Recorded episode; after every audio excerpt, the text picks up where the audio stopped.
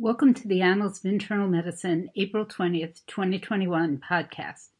I'm Dr. Christine Laine, Annals Editor in Chief, with some highlights of new material you'll find if you go to annals.org. I know how busy our listeners are, so let's get right to the new articles. Online physician ratings and reviews are increasingly available to the public through commercial rating sites and health systems. Although older adults visit physicians more than any other age group in the U.S., little is known about how this group uses and perceives online ratings and reviews when choosing physicians. On April 13th, we published the results of a nationally representative U.S. survey that found that more than 4 in 10 U.S. adults aged 50 to 80 years have used online physician rating sites and trust them almost as much as recommendations from family or friends when choosing a physician. Women, people with higher levels of education, and people with a chronic medical condition are the groups most likely to report using these reviews. Researchers from the University of Michigan and the VA Center for Clinical Management Research used data from 50 to 80 year olds participating in the Michigan National Poll on Healthy Aging to measure and identify characteristics associated with use and perceptions of online physician ratings and reviews. They found that while many factors were influential when older adults were selecting a physician, online ratings and reviews were very important. Other factors that older physicians rated as important ranged from whether the physician accepted their health insurance, 93%, to whether the physician had the same race ethnicity as them, 2.4%. According to the researchers, these findings should prompt policymakers and clinicians to ensure the validity and reliability of online rating information and educate patients about how to best use this information in their decision making. Also published online on April 13 was a new Annals Beyond the Guidelines Grand Rounds that features a cardiologist and a cardiothoracic surgeon debating the risks and benefits of transcatheter aortic valve replacement, or TAVR, versus surgical aortic valve replacement for a patient with severe symptomatic aortic stenosis who was at low risk for surgical complications. All Beyond the Guidelines features are based on the Department of Medicine grand rounds at Beth Israel Deaconess Medical Center in Boston and include print, video, and educational components on annals.org. Aortic stenosis is common among the elderly, and severe symptomatic disease is typically fatal without intervention. Surgical aortic valve replacement was the standard of care until transcatheter aortic valve replacement was shown to have a lower mortality rate in patients at the highest surgical risk. Recent recommendations suggest that transcatheter aortic valve replacement may have benefits for patients at intermediate risk as well. Whether or not these benefits extend to low risk patients is a subject of debate. The Grand Rounds discussants, Dr. Suzanne J. Baron, Director of Interventional Cardiology Research Lahey Hospital and Medical Center in Burlington, Massachusetts, and Tsuyoshi Kaneko, Surgical Director of the Structural Heart Program at Brigham and Women's Hospital in Boston, Massachusetts, discussed a real patient, a 62 year old man with symptomatic aortic stenosis and several comorbid conditions yet considered at low risk for surgical death. In their assessment, both Drs. Baron and Kaneko recommend CT imaging as the next step to determine the patient's candidacy for TAVR. If the patient met anatomical criteria, Dr. Baron would engage the patient in a deliberate shared decision making process to ensure that his values drove an informed choice between the two procedures. Because the patient is relatively young and very likely to need a second valve procedure sometime in the future, Dr. Kaneko would work with the heart team to highlight the durability and subsequent valve replacement challenges with the transcatheter procedure.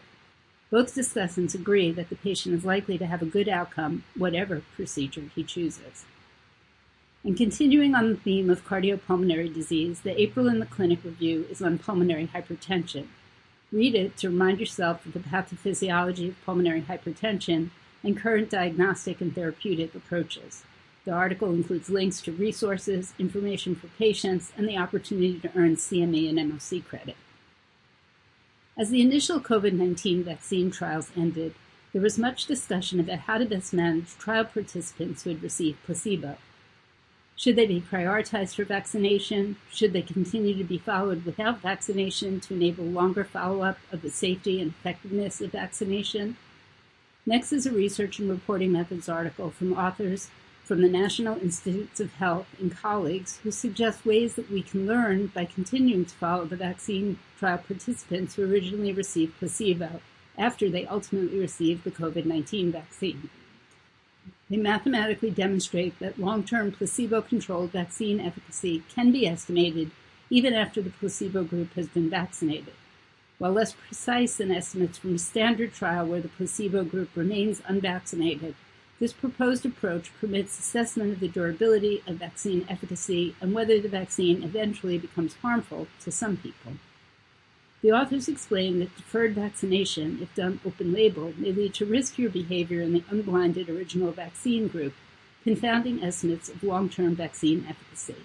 Hence, deferred vaccination via blinded crossover, where the vaccine group receives placebo and vice versa, is a preferred way to assess vaccine durability and potential delayed harm. Deferred vaccination allows placebo recipients timely access to the vaccine when it would no longer be proper to maintain them on placebo, yet still allows important insights about immunologic and clinical effectiveness over time. The article is very interesting reading and should inform the design of future vaccine trials.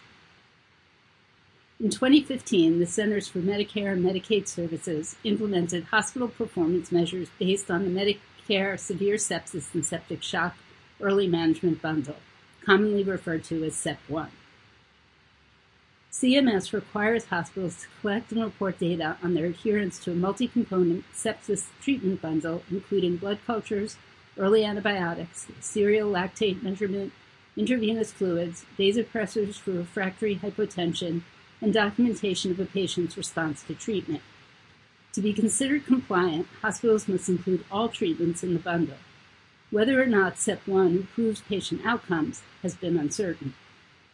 Researchers from the University of Pittsburgh School of Medicine studied electronic health record data for 54,225 patient encounters between January 2013 and December 2017 for adults with sepsis who were hospitalized through the emergency department to evaluate the effect of SEP1 on treatment patterns and patient outcomes.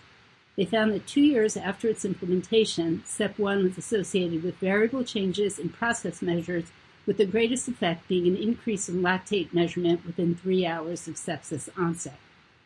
There were small increases in antibiotic administration and fluid administration within three hours of onset.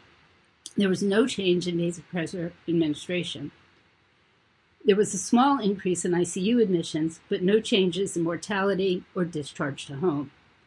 According to the researchers, these findings suggest that it may be helpful for clinicians to have some discretion regarding SEP1 implementation on the basis of patient characteristics so that they may focus on the aspects of sepsis care that most directly drive improvements in patients' actual outcomes.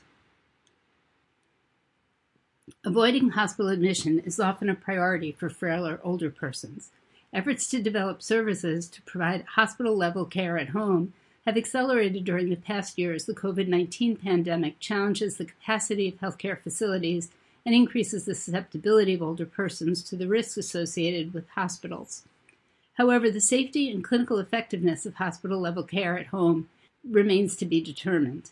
Researchers from the Nuffield Department of Population Health at the University of Oxford randomly assigned more than 1,000 sick older persons referred for a hospital admission at one of nine community and hospital sites in the United Kingdom to either admission avoidance hospital at home care with a comprehensive geriatric assessment or traditional hospitalization.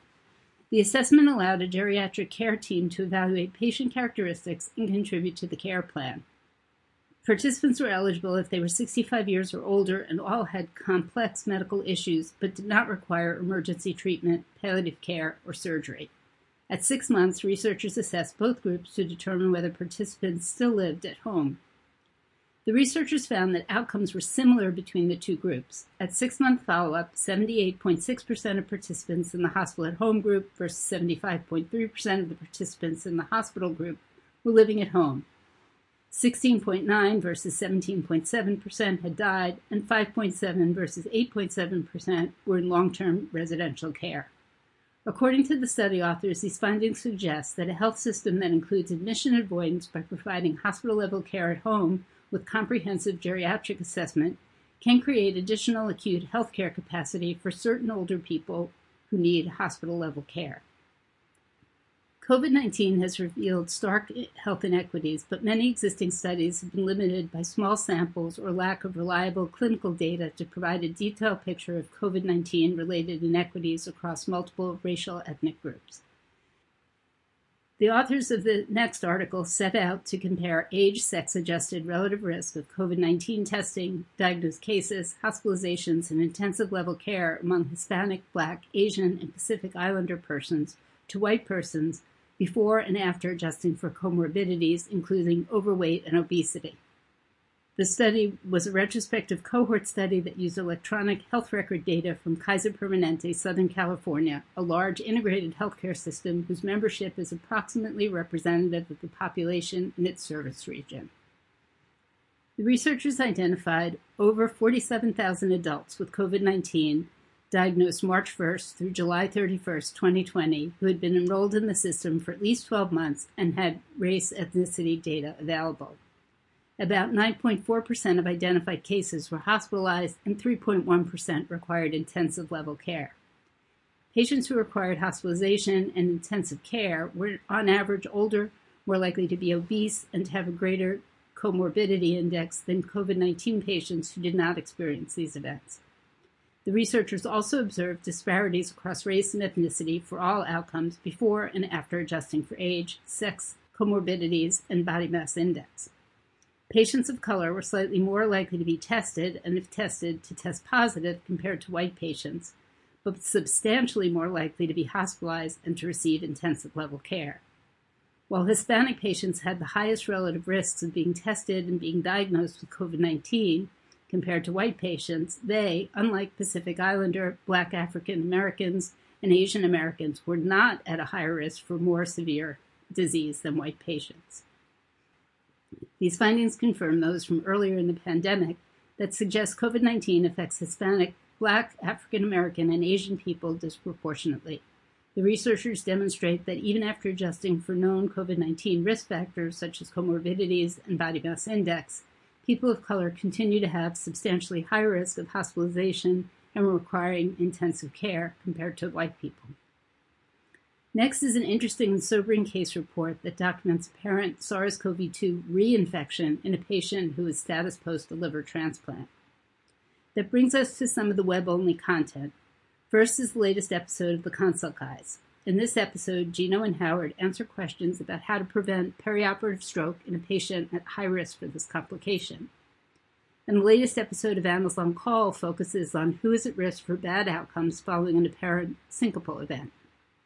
In addition to providing key points for hospitalists from recent Annals articles, this month's Annals for Hospitalists features a brief commentary on the use of direct acting anticoagulants in patients with cancer. And if you're involved in teaching, you may find it useful to take a look at Annals for Educators. You'll find brief tips for incorporating Annals articles into your teaching activities. And finally, there is the latest Annals Graphic Medicine feature. This one addresses a patient's decision whether to start PrEP to prevent HIV infection. That brings us to the end of this podcast. Thanks for listening, and I hope you'll go to annals.org to look at some of the new articles I've highlighted, plus some older ones you may have missed. Thanks to Beth Jenkinson and Andrew Langman for their technical support.